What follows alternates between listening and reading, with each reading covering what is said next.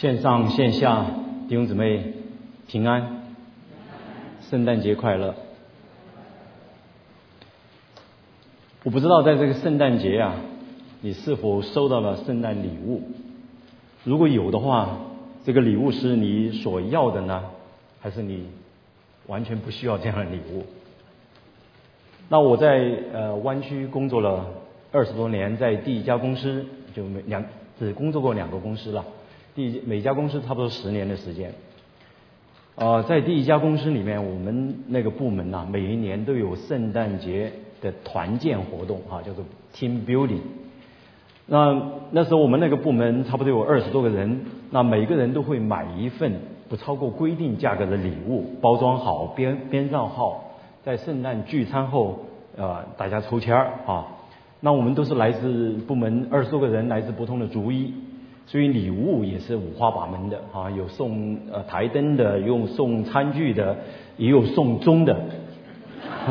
当然你知道那个一定不是呃华人买的呀。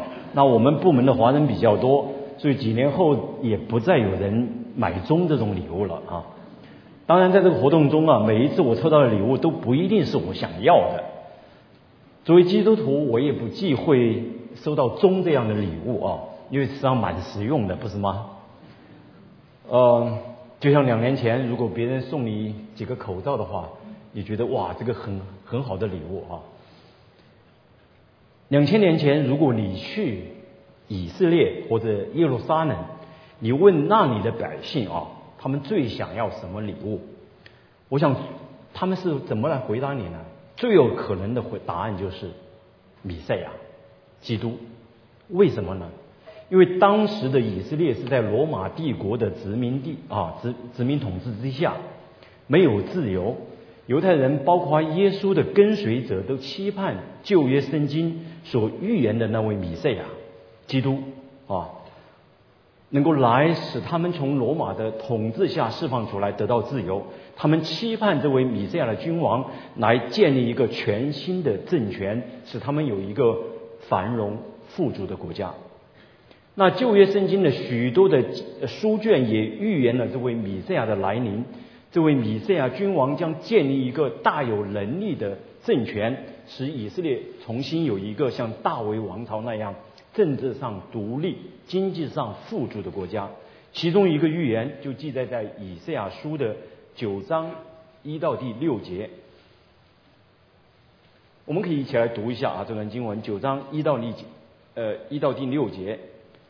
来，但那受过痛苦的必不再见幽暗。从前神使西部伦地和拿弗他利地被藐视，幕后却使这沿海的路、约旦河外外邦人的加利利得着荣耀。在黑暗中行走的百姓看见了大光，住在死荫之地的人有光照耀他们。你使这国民繁多，加增他们的喜乐。他们在你面前欢喜，好像收割的欢喜，像人分掳物那样的快乐。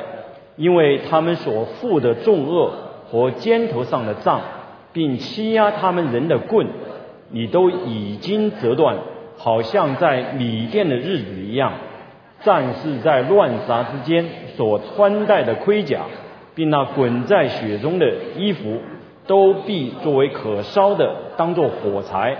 因有一个婴孩为我们而生，有一子赐给我们，政权必担在他的肩头上。他名称为奇妙测试全能的神，永在的父，和平的君。我们一起来祷告。才天父爱我们的主，我们感谢赞美你。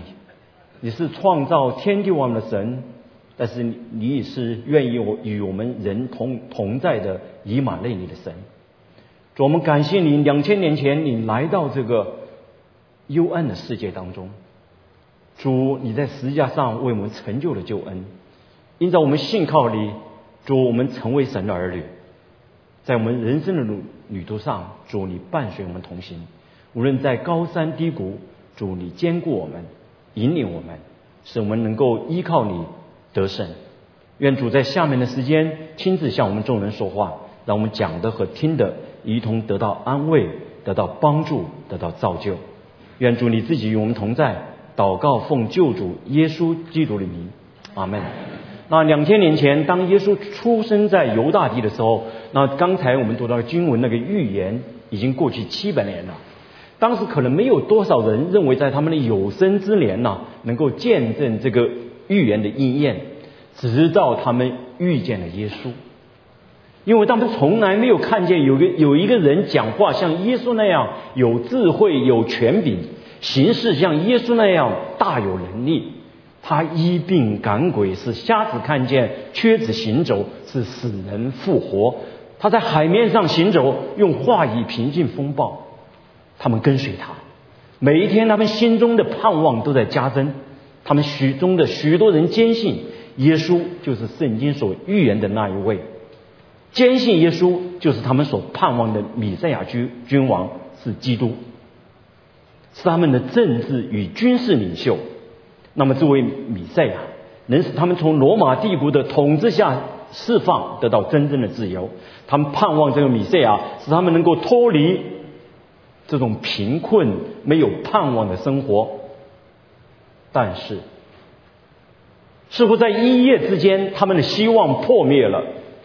耶稣被犹大公会抓捕，被羞辱、鞭打，最后被罗马巡抚下令钉死在石架上。他们完全没有想到，这样一位大有能力的耶稣，居然毫无反抗、抵挡，就这样被抓，默默的承受了残酷的死架刑罚。他们完全没有期待这样的事情发生。他们曾经相信呢，世上没有什么样的力量。能够胜过行了那么多神迹的耶稣，因此耶稣像被宰杀的羔羊，被羞辱，钉死在石架上后，他们逃跑躲藏起来了。我们都知道，并不是耶稣在事情发生之前没有告诉他们，而是他们选择了不相信。这样一位大有能力的米赛亚，怎么可能被抓被定死呢？这些耶稣的跟随者，他们完全失去了盼望，他们的希望破灭，认为耶稣并不是他们所盼望的米赛亚，他们失望。我想我们当中或者线上的朋友弟兄姊妹，可能你与当时的门徒的心境呢有一些相像。有他们那样失去盼望的感觉，或者正在经历属灵上的低谷，好不容易忍耐了三年的疫情啊，终于过去了。对病毒好像没有，也没有这么惧怕了。生命重新燃起希望，但是经济的寒冬好像又来临了。或者你有这样的失望的感觉，是因为你的婚姻是。出现了危机，或者因为你失去了你至亲的亲人，或者因为与孩子的关系失和，或者因为失去工作，或者因为美国政客们各种政治正确的那种操纵，让你非常的失望。你担心在这样的文化氛围当中，孩子长大，你担心他们，因为这样的原因，你没有盼望，生命中不再有希望。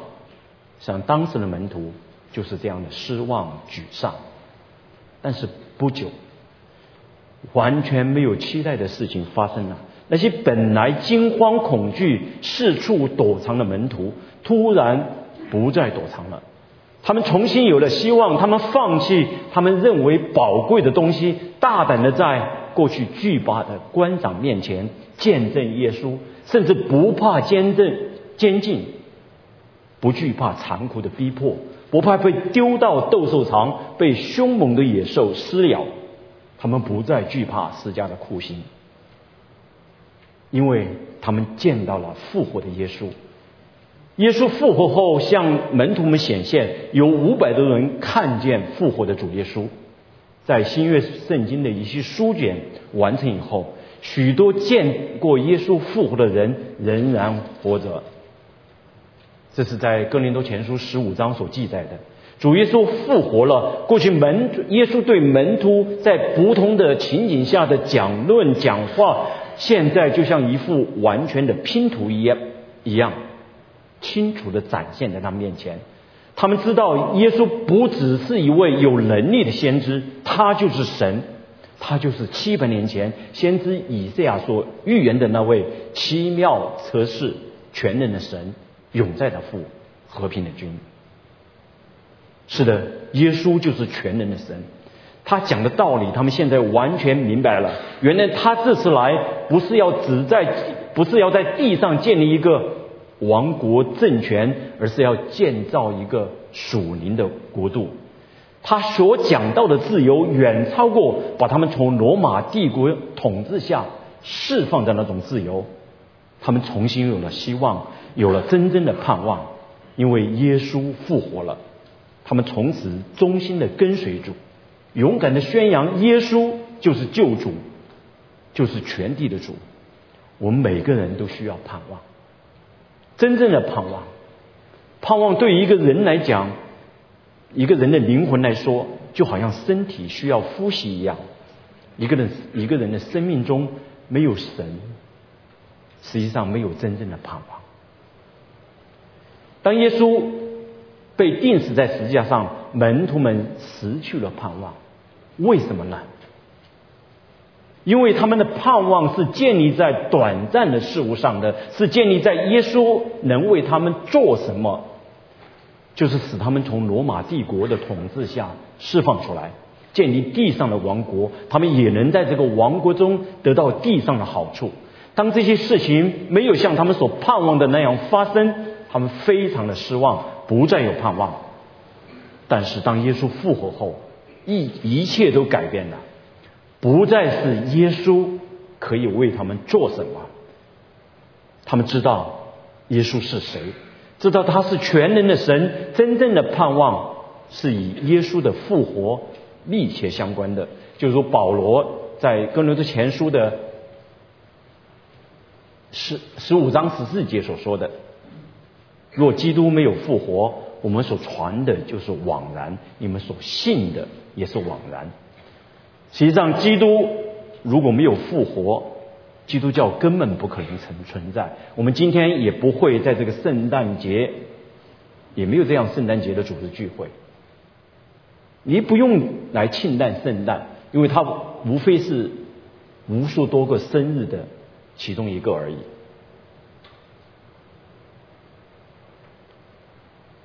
哥林圣经哥林多前书十五章三十二二节说啊，若死人不复活，我们就吃吃喝喝吧，因为明天要死了。用我们今天的话来说，如果没有神，没有复活，而今生就是一个人生命的全部，那就尽全力追求今生的享乐就好了，就吃吃喝喝吧，反正终究会死嘛。这就是今天这个世界啊，告诉我们的谎言：没有神的，也没有复活，就尽最大的努力占有那些短暂的事物吧。但这也是为什么今天这么多人的生命破碎的缘由，因为追求最大的享乐，并不能给人带来真正的幸福。权力、金钱、名声、无限的享受，绝对不可能。给人带来真正的幸福，这也是耶稣在马太福音的六章十九节所讲的，要我们积攒财宝在天上，不要把我们的盼望、自我价值建立在短暂的事物上，或者建立在那些你离开世界时不能带走的事物上。比如，你把你如果你把你的盼望和自我价值建立在配偶、孩子身上。如果他们拒绝你，使你失望，或者死亡使你们分开，你的盼望、你的自我价值的基础又是什么呢？如果你的盼望和自我价值是建立在你的事业上、工作上，当你失去工作，或者你的公司因资金的短缺无以为继的时候，你的盼望和自我价值的基础又在哪里呢？我们当然知道，我们的盼望，我自我们的自由，我们的自我价值也不能建立在我们身体的健康上，我们外在的容颜上面。你只要去爬几个小时山，你只要看看二三年、二三十年前你自己的照片，你就知道我们的盼望或自我价值，当然不能建立在这些变化的事物上。当我们把神排除在我们生命之外的时候，没有真正的盼望。因为当你呼出这个世上最后一口气的时候，你会深切的知道耶稣所说的：“人若赚在了全世界，赔上自己的性命是毫无益处的。”因为你不认识神，或者你和神的关系是何？有时候我想啊，如果有一种方法让每个人都可以去品尝。啊，有机会去品尝，就是所罗门王的荣华与富贵。你只要是一个正常的人，我想你都会发出像他那样的那个叹息，就是虚空的虚空那样的叹息。因为我们知道那些荣华富贵并不是我们生命的答案。使徒保罗啊，在哥林多前书的十五章十九节，他基本上做了同样的结论。我们若靠基督，只在今生有指望，就算被比众人更可怜。是的，如果神不在我们的生命中，如果基督没有从死里复活，我们不会有真正的盼望。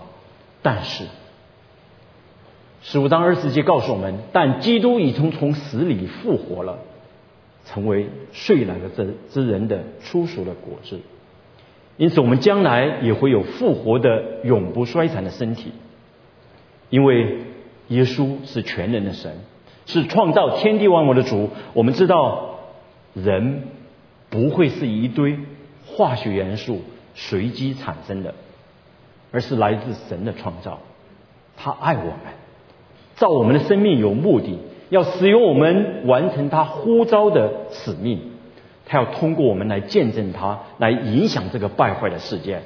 有了主耶稣基督的生命，才有真正的盼望。主耶稣是我们真正盼望的另外一个原因是什么呢？是因为他是全能的神，我们不需要独自面对我们生命中的挑战，因为他是以马内利的神，神与人同在，有真正的盼望。在圣经中啊，神有许多的应许，有这些应许重复出现，表示非常重要。比如说神的饶恕、赦免、永生等等。但是有一个非常重要的应许，就是神与人同在，这也是常常出现的应许。圣诞节提醒我们，耶稣成为人的样式，他曾经来过这个世界。耶稣道成肉身七百年前，神借着先知以赛亚发出了以马内利。神与人同在的预言与应许，这记载在以赛亚书的七章十四节。是主自己要给你们一个兆头，比如童女怀孕生子，他名啊，给他起名叫以马内利。以马内利意思就是神与人同在，非常有意思。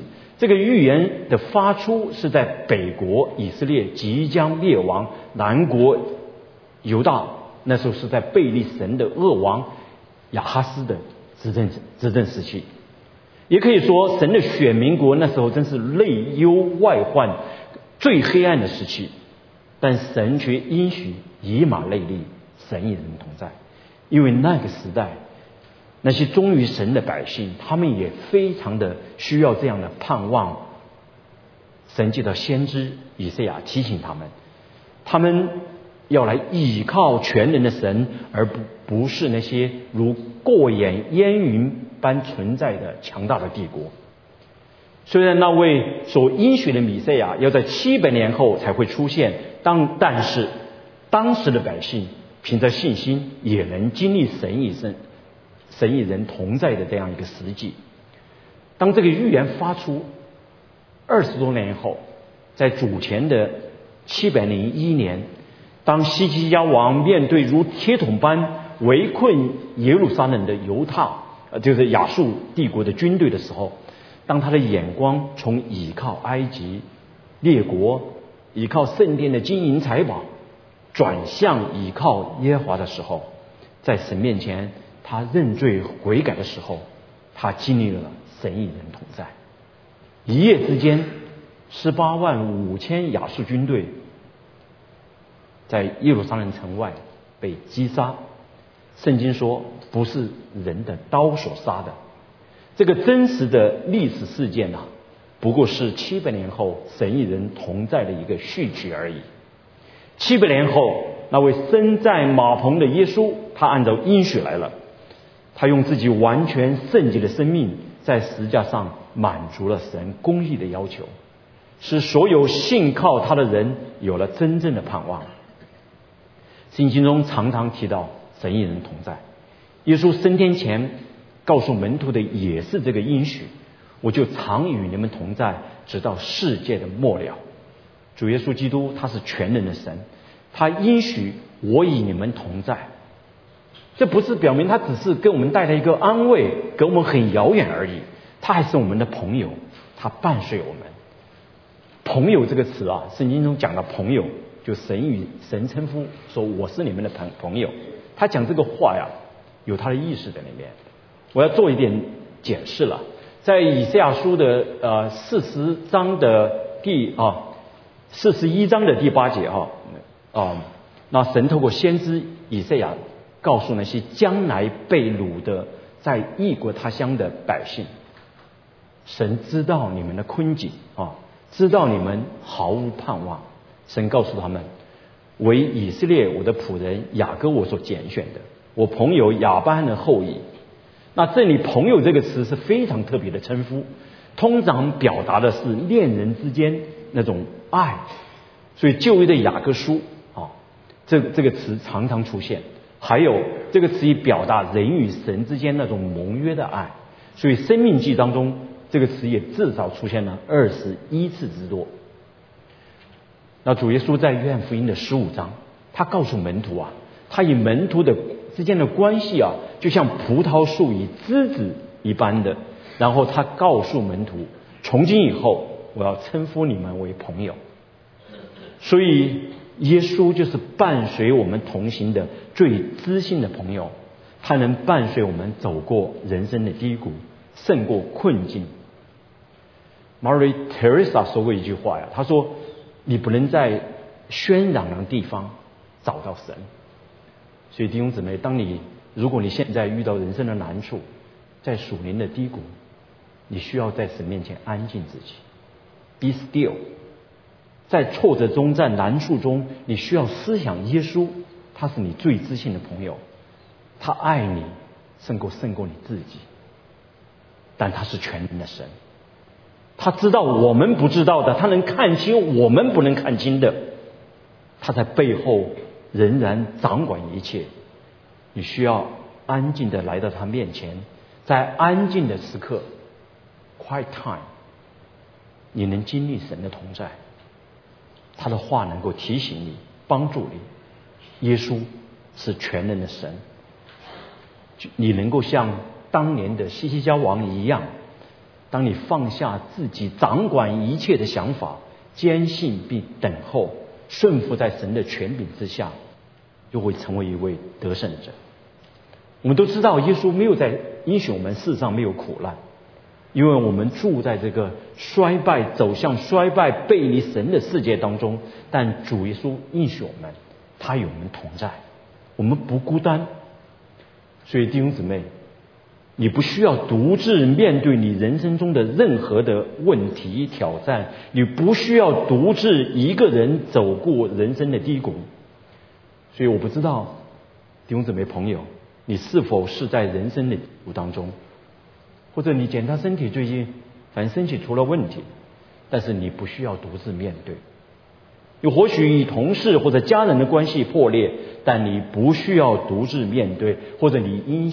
亲人离世而心灵忧伤，但是你不需要独自面对，因为耶稣是全能的神，他与你同在，你可以相信他，你可以信靠他，你可以把重担交给他，因为耶稣是全能的神，我们有真正的盼望。耶稣，在耶稣凡事都能。在我自己的生命中。我也不止一次的经历过属灵的危机、生命的低谷。你可能会有疑问：说赵长老，你刚才所讲的，或许你觉得那些不过是一些空洞的道理，好像并不能够帮助你解决实际的问题。但是我要告诉你，唯一能使你我走出来成为得胜者的，有真正盼望的，没有其他办法，唯有靠主所赐给我们的坚韧的信心。这个信心帮助我们拒绝离开神。而是转向神。四篇十三篇呐，记载了大卫被扫罗王追杀的时候发出的天问。弟兄姊妹，你或许正像大卫那样经历危机，正在属灵的低谷，一些也会像大卫那样发出疑问：耶和华呀，你忘记我？你忘记我要到几时呢？要到永远吗？你掩面不顾我要到几时呢？施不真说过啊，他说一个追随主的人，他会迟早有机会使用这首诗的言语。大卫啊，喜蒙神喜悦的原因，就是在危机中，在人生的低谷中，他从来不离开神，而是凭着信心选择转向神，依靠他。我们也应该这样，因为世上没有什么能够帮助到你，帮助到我。使我们真正的得到释放、释放和平安。你最好的选择不是独自去面对，让这位以马内利的神伴随你走过人生的低谷。你可能并不知道，或者你所要的结果也不是你所期盼的，但是你需要坚信万事互相效力，叫爱神的人得益处，并是使神的荣耀。耶稣是全能神，你不需要独自面对。你不需要独自面对生命中的危机，你有真正的盼望。另外，因为耶稣是全能的神，罪、懊恼、失败不能再控控告我们啊，不能再控告我们。我们每一个人都会做错事、讲错话，特别是讲错话。圣经新约圣经的雅各书说：“若有人能够勒住自己的口，他就是完全人。”我想。我们当中没有一个人会宣称自己是完全人吧？但是我发现有的人生活一团糟，失去盼望，不是因为他们曾经做错事、说错话，而是他们还活在过去，为过去的事情而懊懊恼的这么活着，甚至为别人做错的事、说错的话而懊恼的活着，不能饶恕。活在过去的人，当然不能有真正的盼望。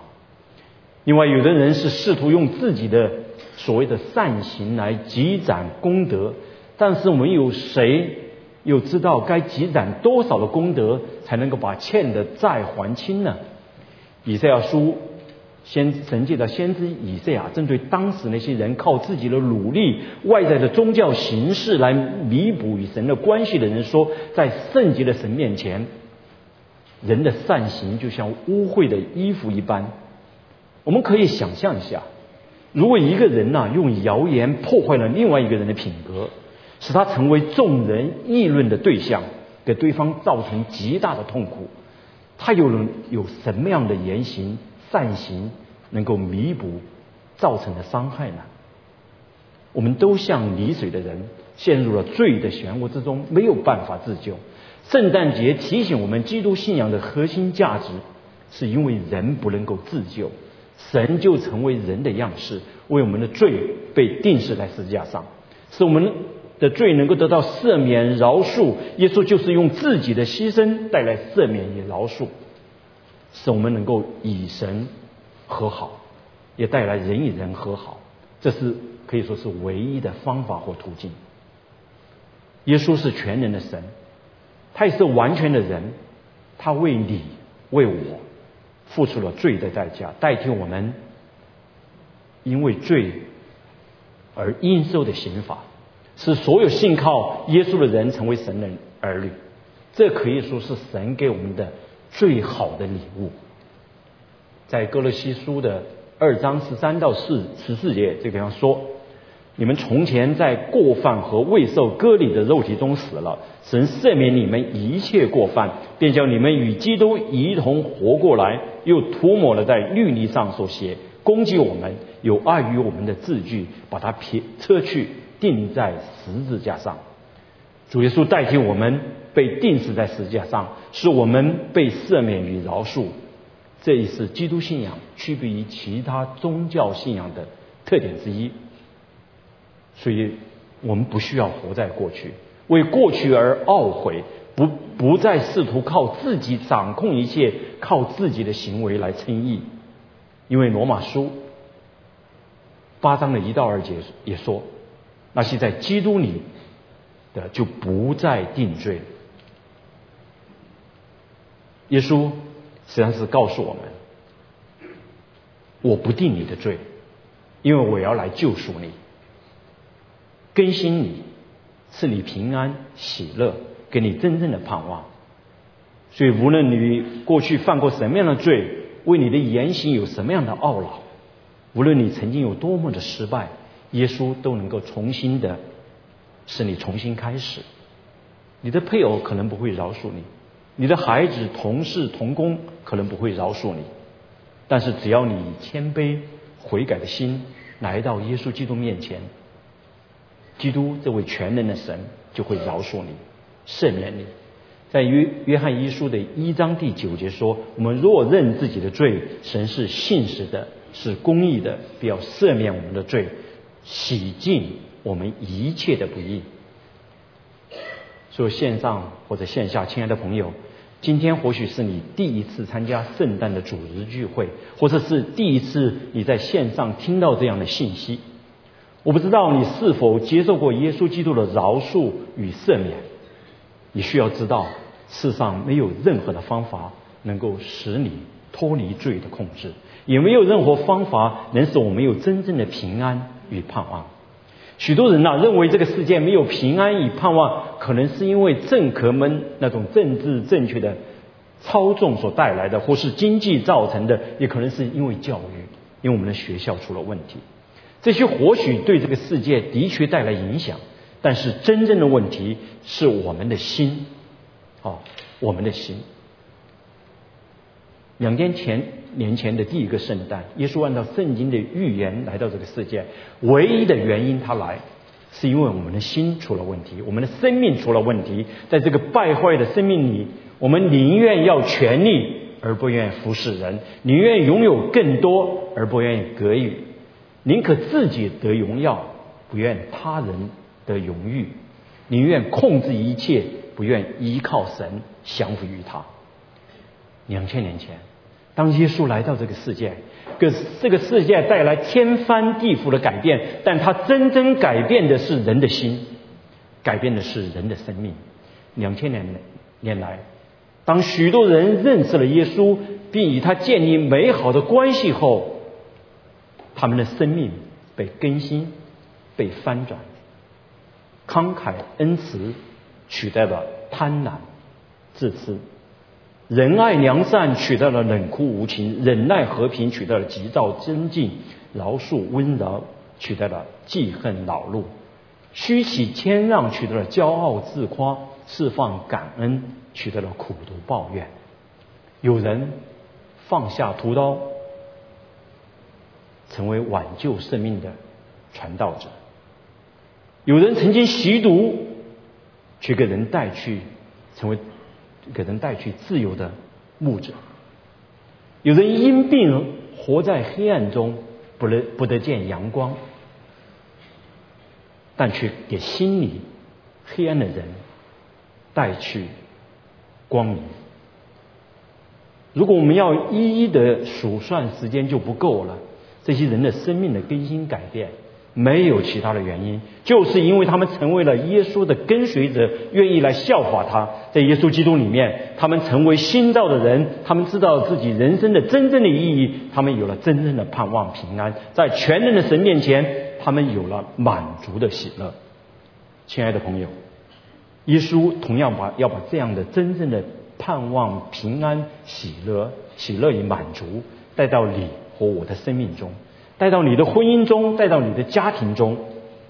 但是他首先要通过他的恩典与饶恕来改变你的心。你需要知道，你需要承认你的心出了问题。骄傲、自我掌控，在这个败坏的生命当中，驱使我们，要我们成为自己的上帝，要掌控一切，把我们的盼望放在我们所建构的短暂的事物上，而不是信靠创造天地万物的神。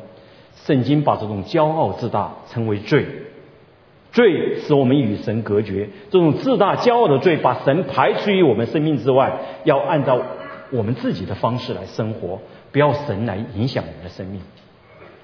除非我们降服在耶稣基督面前，承认他是神，是我们的救主和生命的主，我们绝不可能在这个世界中找到或者经历真正的盼望与平安，真正的满足与喜乐。耶稣曾经说过啊，如果我们要真正的盼望和平安，需要像孩子那样。在马太福音的十八章三节，耶稣说：“我实在告诉你们，你们若不回转，变成小孩子的样式，断不得进天国。”耶稣告诉我们在创造天地万的神面前，我们需要像孩子一样，有一颗单纯的依靠的心，你才能够进神的国。当然，耶稣的道理与这个世界的法则是背道而驰的。在耶稣的国国度里，你可以经历平安、喜乐、满足、盼望，但不是用自夸、用你的成就，而是内在生命的改变，去见证神的荣耀。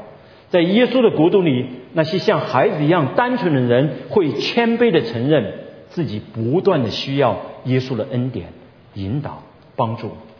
所以，亲爱的朋友，耶稣不要你在欢庆圣诞的时候没有他，或者才想到他。